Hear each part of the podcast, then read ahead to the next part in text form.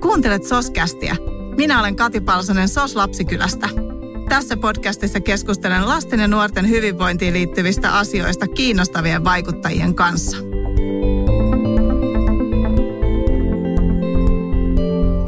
Lasten ja nuorten mielenterveyden haasteet eivät ole mikään pieni marginaalinen haaste Suomessa – Esimerkiksi vuonna 1987 syntyneistä tiedetään, että joka viides ikäluokasta oli saanut psykiatrista erikoissairaanhoitoa tai lääkitystä mielenterveysongelmiinsa 20 ikävuoteen mennessä.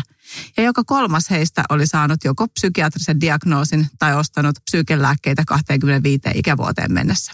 Siis joka viides oli tarvinnut psykiatrista erikoissairaanhoitoa tai lääkitystä mielenterveyden pulmiin – Tämä tarkoittaa sitä, että meidän jokaisen lähipiirissä on siis useita lapsia ja nuoria, joilla on haasteita mielenterveyden kanssa, mutta silti tästä aiheesta puhutaan kovin vähän. Tänään murramme vaikenemisen muuria ja keskustelemme siitä, miten lasten ja nuorten mielenterveyden pulmia voidaan ja tulisi auttaa vielä vaikuttavammin ja pureudumme erityisesti verkkoauttamisen mahdollisuuksiin. Tervetuloa kanssani keskustelemaan verkkokriisityön päällikkö Satu Sutelainen Mieli Suomen mielenterveys rystä. Kiitoksia, ilo olla täällä. Ihanaa, että me saatiin sut tänne ja toisena keskustelukumppanina meillä on täällä tänään myös SOS-lapsikylästä projektityöntekijä Nita Austero. Tervetuloa Nita. Kiitos, ihan mahtavaa päästä teidän kanssa keskustelemaan näin ajankohtaisesta ja tärkeästä aiheesta. Aloitetaan ensin Satu siitä, että sä vedät tosiaan Mieli ryssä, niin Mieli ryn koordinoimaa sekaisin chattia ja oot monella tavalla pitkän linjan asiantuntija sekä lasten ja nuorten mielenterveyden ongelmien saralla että verkkauttamistyössä. Haluaisitko kuitenkin tähän alkuun esitellä ihan itse vähän tarkemmin, että kuka sä olet? Kauhean laaja ja olisiko se vaikea kysymyskin, mutta, mutta verkkotyö on tosissaan ollut jo, jo pitkään jotenkin semmoista mun omaa sarkaa. Mä oon seitsemän vuotta ollut Mieli ryssä, entisessä mielenterveystöissä ja, ja ennen sitä toiminut monissa järjestöissä ja, ja aina ne on jotenkin liipannut kriisityötä ja, ja verkkoauttamista tai puhelinauttamista lähellä. Ja, ja jotenkin mun oma tausta on ollut aina semmoinen, että, että verkko on tuntunut kahden luontevalta. Oli se sitten opiskelua tai keskustelua tai, tai mitä ikinä. Ja siksi oli hirveän helppoa hypätä ikään kuin työmaailmassakin sitten suunnittelemaan ja, ja kehittämään palveluita, jotka on verkossa. Joo, entä sitten miten sun, mikä sun tulokulma on tähän lasten ja nuorten mielenterveyden pulmiin? No mun koulutus on sosiaalialalta, sosiaalialan YMK-puolelta ja, ja sitten terapiapuolelta ja, ja sitä kautta on sitten tullut tutuksi lasten ja nuorten mielenterveyden sekä haasteet, mutta myös sitten mielenterveyden tukeminen ikään kuin silloin, kun vielä ei ole niitä haasteita ja, ja me kaikki tarvittaisiin tukea sitten jossakin kohtaa. Sä oot kattanut pitkään tätä asiaa ja tiedät siitä tosi paljon.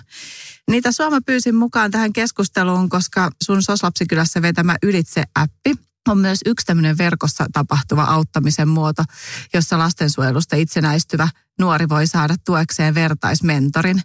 Mutta ihan, ihan ensiksi niin olisi kiva kuulla myös niitä susta, että miten sä esittäytyisit. Tämä on aina tämä sama vaikea, että mistä sitä aloittaisi. Mä oon tosissaan Nita. Mä oon alkuvuodesta hypännyt mukaan tähän Ylitse-projektiin ja toimin tässä projektityöntekijänä. Että koordinoin noita vertaismentoreita, rekrytoin ja valmennan ja on tuossa koko kehittämistiimissä mukana, että lastensuojelukenttä on mulle itselle tosi läheinen, että on työskennellyt sijaishuoltoyksiköissä pidemmän aikaa ja sitten sitä kautta halusin lähteä uusiin haasteisiin ja päädyin sitten tähän Ylitse-projektiin mukaan. Mistä sun työ koostuu lapsikylässä? Mun työnkuvaan kuuluu noiden vertaismentoreiden rekrytointi, sitten me valmennetaan niitä. Sitten erilainen tuommoinen kehittämistyö, että kehitetään jatkuvasti tota sovellusta, mun työnkuvaan kuuluu myös noin työnohjaukset ja aika laaja työnkuva. Että pääsee itse sitten ihan suunnittelemaan hyvin tota työnkuvaa ja kehittämään uusia juttuja ja hyppäämään mukaan uudenlaisiin juttuihin, tekemään yhteistyötä erilaisten toimijoiden kanssa ja siihen kuuluu vaikka mitä, että on hirveän hyvin viihtynyt ja on kyllä ihan mun juttu tämä jälkihuollon nuorten kanssa työskentely ja sitten jos ajattelee tätä lastensuojelun kenttää, niin siinä kuuluu myös tämä mielenterveys. Tosi isona osana liittyy yhteen sitten siihen. Mennään kohta tarkemmin tuohon sekaisin chattiin ja, ja tota, ylitsäppi. Saatte kertoa niistä tarkemmin, että mitä se työ on niin kuin kor- konkreettisesti, mutta että kun mä tuossa alussa ihan pikkusen valotin, että ei ole kysymys mistään ihan, ihan pienestä ja marginaalisesta kysymyksestä, kun puhutaan niin kuin lasten ja nuorten mielenterveyden haasteista. Mutta niin Satu, Mitä sä ajattelet, että jokaisen kansalaisen pitäisi tietää tässä hetkessä lasten ja nuorten mielenterveyden pulmista? No niin kuin sanoit, niin, niin tämähän on asia, joka koskettaa meitä ihan kaikkia. Joko niin, että, että itsellä nuorena on ollut haasteita, pulmia, joko niin, että omalla lapsella on niitä haasteita, pulmia, läheisellä on, töissä näkee, että, että ihan, ihan väistämättä tämä koskee meitä kaikkia. Ja, ja silloin mä ajattelen, että olisi tosi tärkeää, että me saataisiin stigmaa vähemmäksi. Että voisi sanoa, yhtä lailla kuin voi sanoa, että mua sattuu päähän tai mulla on haava, mm voisi sanoa, että mua masentaa tai mulla on itsetuhoisia ajatuksia tai, tai mua ahistaa niin, että mä voin mennä tuohon luokkatilanteeseen tai mitä ikinä, jolloin tämä normalisoituisi ja niistä mm. asioista voitaisiin puhua jo ihan hirveän varhaisessa vaiheessa. Ja, ja monestihan mielenterveys heiluu meillä kaikilla. Että se mm. ei ole mitenkään staattinen asia, että joko sulla on ongelmia ja, ja diagnoosi tai sitten sulla menee kaikki hyvin, vaan että ihan niin kuin muukin elämä, niin se vaihtelee. Ja, ja nuoruus itsessään on jo aika haastavaa, niin siihen vielä sitten jotakin huolia ja murheita tai, tai sitten oireileva mieli, mm. niin ei ole kovin kummakaan, että, että meillä on nuoria, jotka voi huonosti. Mm, kyllä. Ja toi onkin vähän semmoinen asia, että toisaalta tuntuu, että, että tälle kahden teinin äitinä, että ne käyttää aika kevyesti täysin ilmaisuja, että oh, mua niin masentaa. Sitten tekisi mieleen välillä ja välillä sanonkin, että, että voi kuulla, kun tietäisit, mitä se oikeasti on sitten taas, taas toisaalta niin kun välillä sitä epäilee omaakin mielenterveyttänsä, kun saa niin paljon palautetta, että hitto mikä hullu sä oot. Mutta, et, et siis, että me käytetään sitä puhekielessä aika kevyesti, näitä niin kuin mielenterveyseen liittyviä ilmaisuja, mutta sitten kun on tosi kyseessä, niin siitä onkin tosi vaikea puhua. Se on just näin ja, ja toisaalta se on kauhean hyvä, että me, me niin kuin ollaan hulluja tai sekaisin niin. tai, tai mitä nyt kukakin on. Ja, ja me esimerkiksi kun me tilastoidaan meille tulevia yhteydenottoja, niin, niin me tilastoidaan masentunutta oloa tai mm. selittämätöntä pahaa oloa. Ja, ja meidän kannalta ei ole kauhean oleellista, että täyttyykö diagnoosikriteerit mm. vaiko eikä. Vaan se, että se sun oma kokemus on semmoinen, että, että nyt mua masentaa. Tai jos nuori heittää vaikka läpällä, että, että mua masentaa tai, tai mä kuolen, nyt niin. mä kuolen tai haluan kuolla, niin aina voi kysyä, että hei, mitä toi tarkoittaa sulle, mm. että oikeastiko vai oliko toi läppä ja jos toi oli läppä, niin mitä sä ajattelet siitä niin. sitten? Ja mikä sut sai heittää tällaista läppää. Jo toi teidän chatin nimi toi sekaisin, kun mä siitä silloin ensimmäisen kerran aikaa sitten kuulin, niin, niin, niin siis onneksi olkoon. Se on ihan mahtava nimi. Kiitoksia ja kiitos kuuluu Ylelle. Me ei olla toki keksitty tätä itse, vaan, vaan se on Ylen, Ylen aikaansaannosta, okay. mutta me ollaan omittu se toki aika mielellään. Joo, se on tosi hyvä. Mutta miten sun mielestä suomalaiset lapset ja nuoret voi? No tuohon ei ole varmaan semmoista yhtä selkeää vastausta, että, että suuri osa ja isossa mittakaavassa ihan tilastojakin katsellen, niin, niin aika hyvin. Ei meillä mm. ole mitään niin kuin käsiin räjähtävää pommia, mutta toki meillä on entistä enemmän nuoria, jotka tarvii tukea ja sitäkin voi katsella vähän kahdesta suunnasta, että, että onko niin kuin vakavat ongelmat lisääntynyt. Tutkijat sanovat, että ei ole, mutta niitä tunnistetaan entistä paremmin. Apu mm. haetaan entistä enemmän joka on hirveän hyvä asia. Että semmoinen niin kuin pärjäile itseksesi ja ota niskasta itseeskin kulttuuri on ehkä väistymässä niin kuin sen pitää ollakin. Et, et ei niistä niin kuin murtuneista jaloistakaan yksin selvitä, niin miksi siitä murtuneesta mielestä tai, tai kriisistä tai itsetuhoisuudesta pitäisi yksin selvitä. Aivan. No mitä sä ajattelet siitä, että mitä yhteiskunnan pitäisi tehdä, jotta mielenterveyden pulmia omaavat lapset ja nuoret sais parhaasta mahdollista tukea ja apua? No tuohon on, on tietysti tälleen matalan kynnyksen palvelua tarjoavana helppo, helppo sanoa, että tarvitaan matalan kynnyksen palveluja. Mm. Mutta kyllä mä oikeasti ajattelen niin, että me tarvitaan niin helppoja sisääntuloja sinne avun piiriin, että nuoren ei tarvitsisi koskaan miettiä, että onko tämä mulle. Mm. Me kohdataan paljon semmoisia nuoria, jotka sanoo, että, että en mä ole niin kipeä tai ei mun tilanne on niin huono, että mä menisin vaikkapa kuraattorille.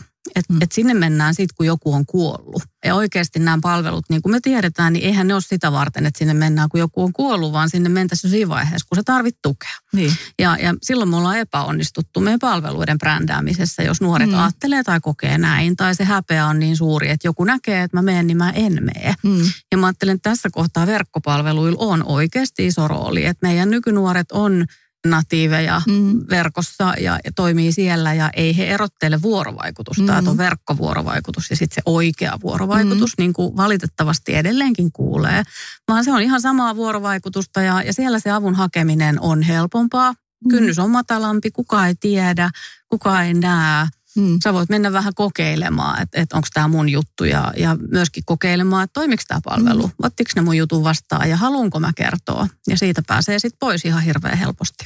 Ja se on musta kauhean tärkeää, että tapahtuu niin semmoisilla tavoilla, joka on niin kuin nuorille luontevaa, kun, kun mä ajattelen, että meidän palvelujärjestelmässä niin kuin monet asiat perustuu siihen, että pitää soittaa johonkin ja vielä kaiken lisäksi johonkin aika on joku niin sanottu puhelinaika. Ja jos mä mietin, katson noita teinejä, eihän ne soita ikinä mihinkään. Ei ne soita, ei ne puhu koskaan toistensa kanssa puhelimesta, on ainakin niin mun kokemus ja ehkä vähän kärjestetty, mutta että on mahtavaa, että on herätty siihen, että tehdään se tapa kommunikoida niin nuorille luontevaksi osuit hirveän tärkeäseen kohtaan tuossa, että, että me, me rakennetaan edelleen ja tarjotaan monia palveluita jotenkin virka-aikaan ja. ja soittamiseen perustuen ja niin, että se soittoaika on tosissaan tunnin.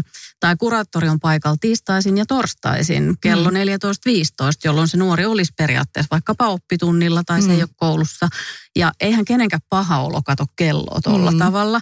Ja ei nuoret todellakaan soita. Ja silloin se on ihan mahdoton kynnys. Tai menet terveyskeskukseen ja kertoo asiansa, koska se on aikuisellekin välillä kauhean vaikeaa.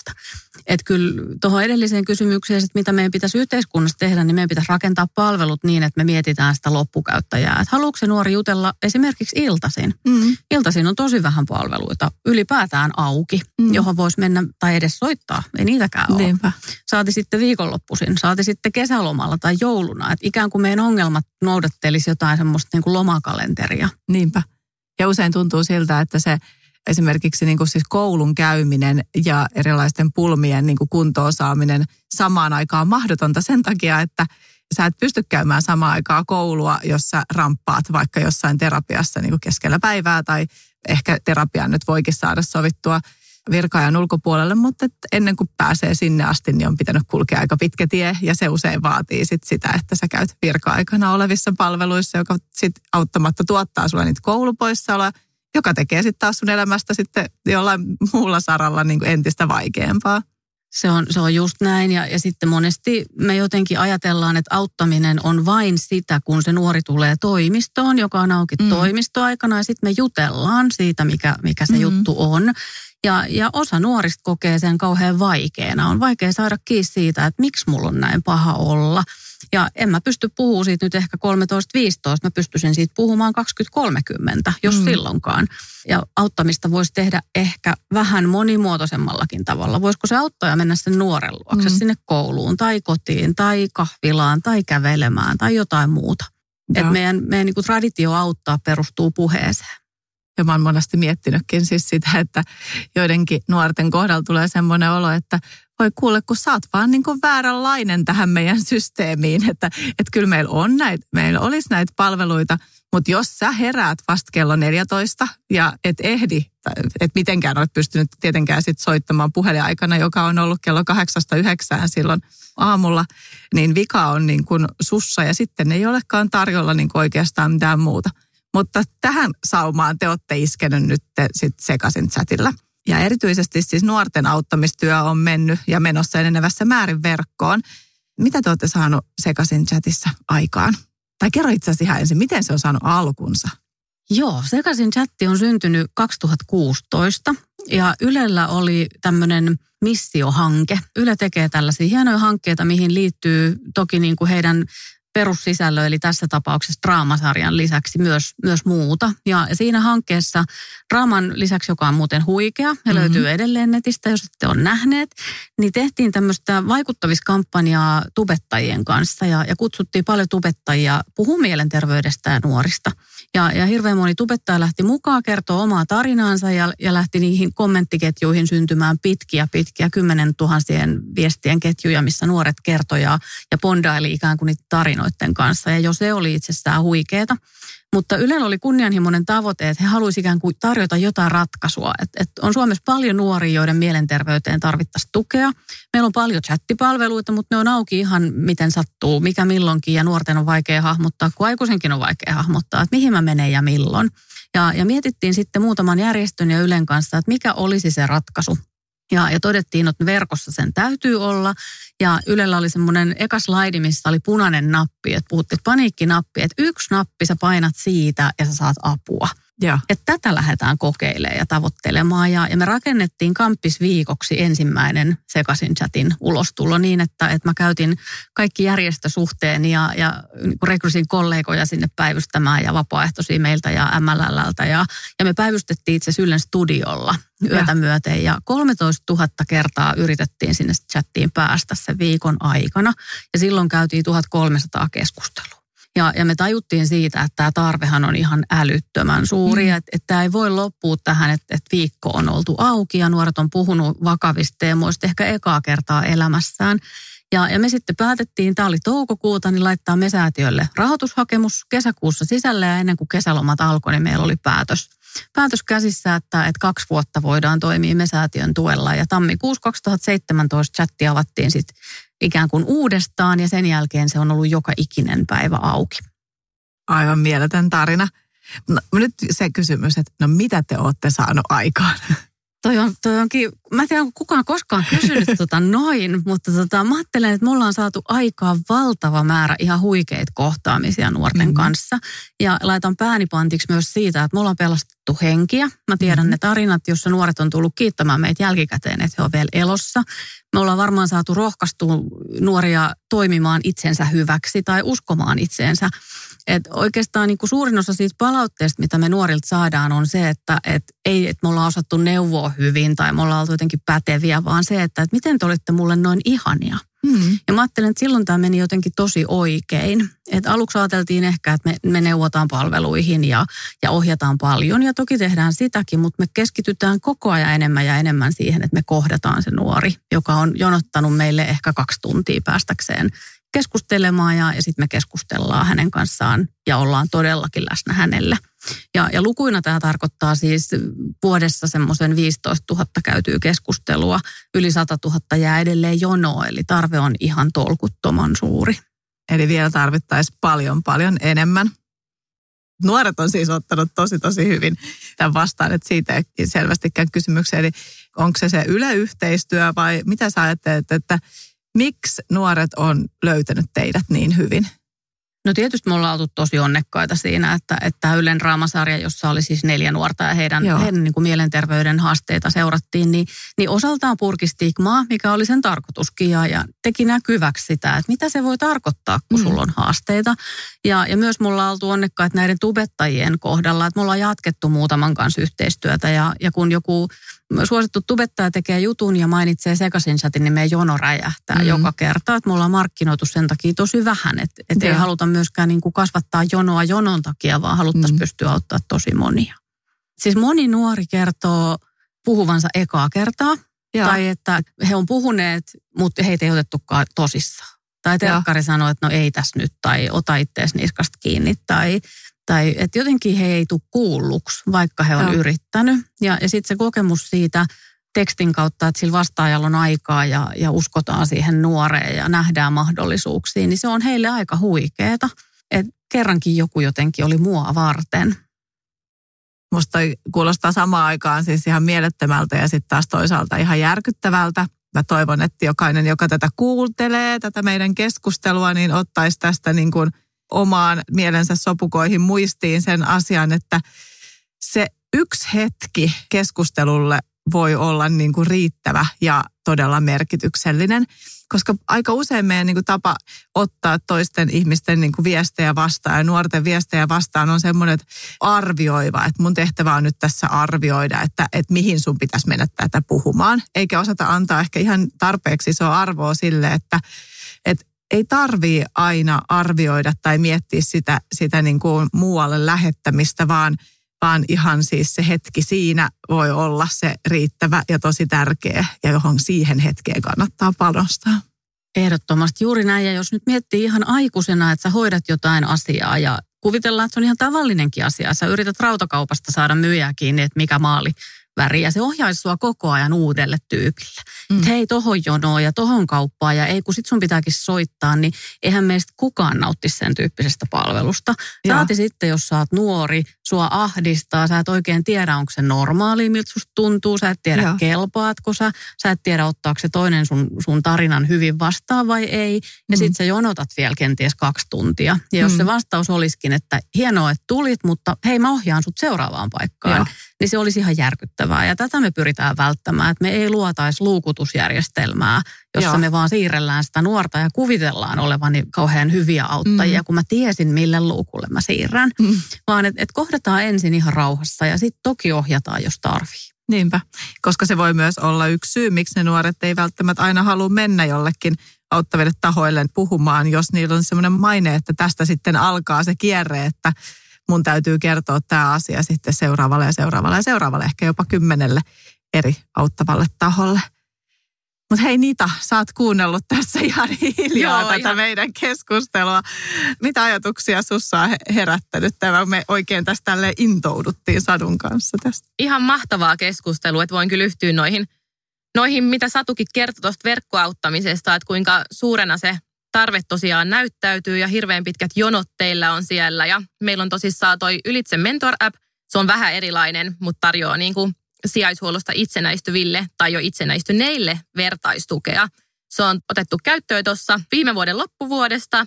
Aika samanlaista, että siellä voi sitten vertaismentoreilta hakea tukea erilaisiin niin kuin itsenäistymiseen liittyviin teemoihin, kuten huostaanottoon tai just mielenterveyteen tai kouluun ja työpaikan hakemiseen ja erilaisiin teemoihin ja sitten on tämä raskaus ja vanhemmuus. Että tosi hyvältä vaikutti toi keskustelu. Mä oon jotenkin aina ollut itsekin ihan innoissaan tuosta sekaisin chatista ja sitten kun miettii tätä yhteiskuntaa ja yhteiskunnan rakennemuutosta, että vihdoin on luotu tai löydetty semmoinen niin kuin toimintamalli, joka vastaa tämän päivän yhteiskunnan tarpeita.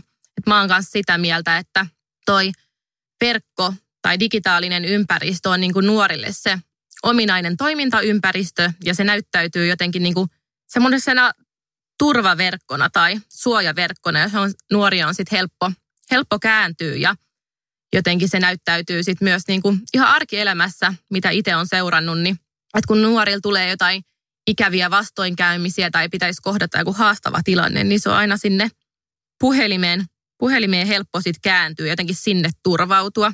Että ihan huikeeta ja hyvää suuntaan ollaan menossa, että ollaan vihdoin löydetty tällaisia vaihtoehtoja ja uusia toimintamalleja. Ylitse appi, niin, niin se on tosiaan siis tämmöisestä appikaupasta, niin kuka tahansa voi ladata sen omalle kännykällensä. Joo, sen voi ladata ihan omalle puhelimelleen tai vaikka tabletille, että se on maksutonta ja löytyy Ylitse Mentor App nimellä sovelluskaupasta. Joo, ja sitten siellä on siis näitä meidän mentoreita, joita sä ohjaat niin sinne, niin rekisteröitynyt ja sitten voi valita sieltä niin kuin sen perusteella, että mistä teemasta haluaisit keskustella, niin, niin semmoisen mentorin, joka susta tuntuu niin kuin sopivammalta. Eli mentorit on niin kuin vähän esittäytynyt siellä ja, ja sitten sit sä voit, voit niin kuin esittää jonkun kysymyksen ja sitten sit saat niin kuin vertaiselta siihen vastauksen ja, ja sitten taas sekaisin chatissa niin on koulutettuja vapaaehtoisia, mutta aika, onko, onko niillä aika monella jotenkin sosiaalialan koulutus myös vai voiko sekaisin chatissa olla myös kuka tahansa niin vastaamassa nuorille? Meidän vapaaehtoisena voi olla kuka tahansa. Joo. Ei vaadita koulutusta. Iso osa heistä on jollain tavalla alalla, mutta sitten on Joo. myös sellaisia ihmisiä, jotka vaan haluaa antaa aikaansa ja osaamistaan ja ei ole alalla. Iso osa vastaajista on myöskin ammattilaisia, eli, eli ei pelkästään vapaaehtoisia ja, ja sekaisin tiimi, joka siellä on ikään kuin kaiken kivijalkana, niin he on kaikki ammattilaisia ja aina kun chatti on auki, niin he on paikalla, eli vapaaehtoiset ei ole myöskään yksin mm. vastaamassa, vaan heillä on aina ammattilaisen tuki ja, ja apu siellä saatavilla. Joo, ja eikö niin, että tässä ylitse appissakin on, on näin, että voi, nämä mentorit voi kysyä esimerkiksi sulta ja apua johonkin kysymyksiin, jos tuntuu, että nyt omat keinot ei riitä. Joo, ilman muuta, että me ollaan tehty selväksi, että meiltä voi aina sitten kysyä, että melkein mihin, mihin aikaan vaan. Ja sitten meillä on kuukausittain järjestetään tuommoisia niin työnohjaustapaamisia, mihin sitten kaikki vertaismentorit osallistuu ja käydään sitten vähän fiiliksiä läpi. Ja jos on tullut jotain haastavia tilanteita tai jäänyt mietityttää joku – että yritetään mahdollisuuksiemme mukaan parhaiten tukea noiden vertaismentoreiden jaksamista. ja niitä omia voimavaroja. Mm. Että se on se koko toiminnan lähtökohta, että ne vertaismentorit jaksaa ja voi hyvin. Sehän onkin just kaikessa auttamistyössä tosi tosi tärkeää, että ne auttajat itse ei uuvu. Että se on varmasti teidän molemmille yhteistä. Mitä te Satu ja niitä kuvailisitte sitä, että miten teidän mielestä tämmöinen verkkoauttaminen toimii? Sillä on myös varmaan jotain rajoitteita, mutta missä asioissa se erityisesti toimii? nuorten kohdalla tutkitustikin ylipäätään se, että se auttaja on kasvoton ja, ja itse saa, saa säilyä kasvottomana, niin, niin se laskee ikään kuin kynnystä ottaa vaikeita asioita puheeksi. On, on helpompi heittää niitä siihen tiskiin, kun ei näe sen toisen reaktioon. Ja jotenkin helposti on ajateltu, että, että se auttaja ei näe ikään kuin sen nuoren reaktio, mutta se toimii molempiin suuntiin, koska nuoret on kauhean vastuuntuntoisia ja, ja he kantaa jotenkin myös huolta siitä, että miten se toinen ottaa sen mun viestin. Ja, ja verkko on ikään kuin tästä vapaa ei, ei mitenkään tarvitse nähdä, että mitä tapahtuu toisessa päässä ja omaa itkua voi, voi jossain määrin toki niin kuin piilottaakin, vaikka aika hyvin verkostakin fiilikset mm. tulee läpi. Ja, ja toinen ihan ehdoton etu on tietysti se, että se on ajasta ja paikasta riippumatonta. Moni meidän nuorista chattaa meidän kanssa bussipysäkiltä, peiton alta, niin, oppitunnilta, pulpetin välistä ja, ja ihan mistä vaan ja milloin vaan periaatteella. Ja, ja, ja se on kyllä tosi tärkeää tätä päivää jotenkin palveluissa, että ne ei ole niitä puhelintunteja tai, tai fyysisiä paikkoja, mihin mennään. Toisaalta se yhdenmukaistaa tätä myöskin, että se on ihan sama, oletko sä Utsjoelta vai Helsingistä, sulla niin. on se sama palvelu käytettävissä. Tota mä en ole tullut koskaan ajatelleeksi tota verkkoauttamisessa. Että siis sehän on ihan mieletön fiilisero käytkö sä sitä keskustelua omasta sängystäsi vai siis se, että niin kuin tämmöinen perinteinen tai mihin aikaisemmin on perustunut, että sä joudut menemään jonkun toisen maaperälle jonkun asiantuntijan työhuoneeseen useimmiten, joka ei ole sitten niin kuin sulle, sulle luontevaa. Että, että sillähän on sen keskustelun tai jotenkin sen valta-aseman ja kaiken, mikä siihen liittyy, niin sen kannalta niin kuin, varmaan ihan tosi oleellinen merkitys. Kyllä, ja sitten toisaalta, jos, jos nyt tehdään vaikka, me joskus neuvotaan nuorille vaikka hengitysharjoituksia tai mm. turvapaikkaharkkaa, niin se, että sä teetkin sen omassa huoneessa ja, ja se kiinnittyy sinne jo se harkka paikka, jos Joo. sattuu olemaan sellainen nuori, joka, joka haluaisi kokeilla.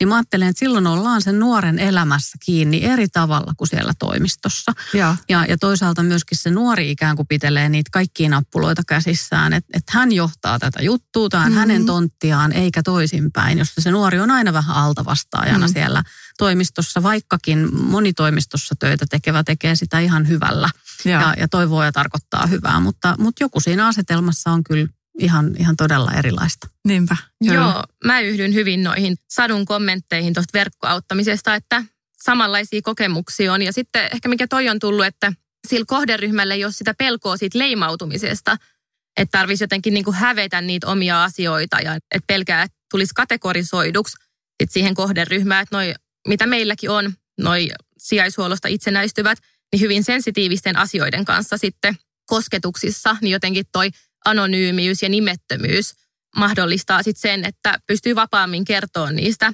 omista kokemuksista.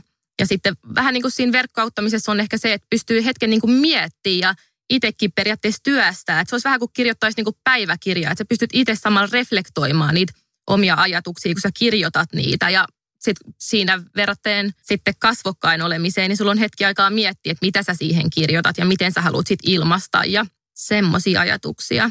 Tuo Nitan poikki oli hirveän hyvä, koska se kirjoittaminen itsessään jo tietyllä tavalla ulkostaa ja konkretisoi niitä ajatuksia. Ja, ja, ja monesti me neuvotaan nuorille myöskin, että, että ota tämä mukaan tämä teksti tai ota screenshotti tästä ja sä voit ja. näyttää tämän. Ja jos sitten se pitäisikin kertoa seuraavalle ammattilaiselle tai äidille tai kenelle ikinä nyt haluukaan jakaa, niin se on jo ikään kuin siinä. Ja, ja jotkuthan tekee sit sitä, että he kirjoittaa muutenkin ja vaikka polttaa tai repii tai mm. mitä ikinä niitä vaikeita ajatuksia, kun ne on, on ensin kirjoitettu johonkin. Ja, ja mä uskon, että sillä on paljon väliä, että ne ikään kuin näkee. Te olette varmasti molemmat kohdannut tässä auttamistyössä monenlaisia tarinoita lasten ja nuorten elämästä.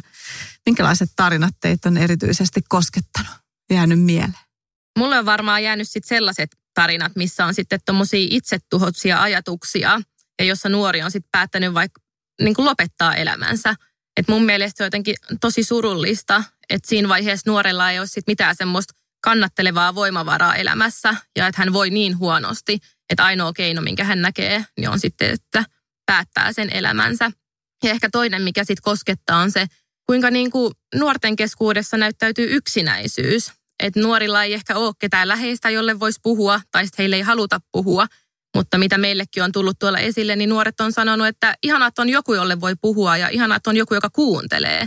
Mun mielestä se kertoo jo tosi paljon tästä tilanteesta, että jotenkin tämä yhteiskunta on mennyt siihen, että ollaan tosi yksilökeskeisiä ja semmoinen solidaarisuus niin kuin kansalaisten välillä on hävinnyt, että ollaan semmoisessa pärjäämisen kulttuurissa ja ei ehkä sitten puhuta niistä asioista ja pitää, niin kuin, pitää olla vahva ja kantaa ne asiat, vaikka se, pitäisi, niin kuin, se myytti pitäisi murtaa mun mielestä.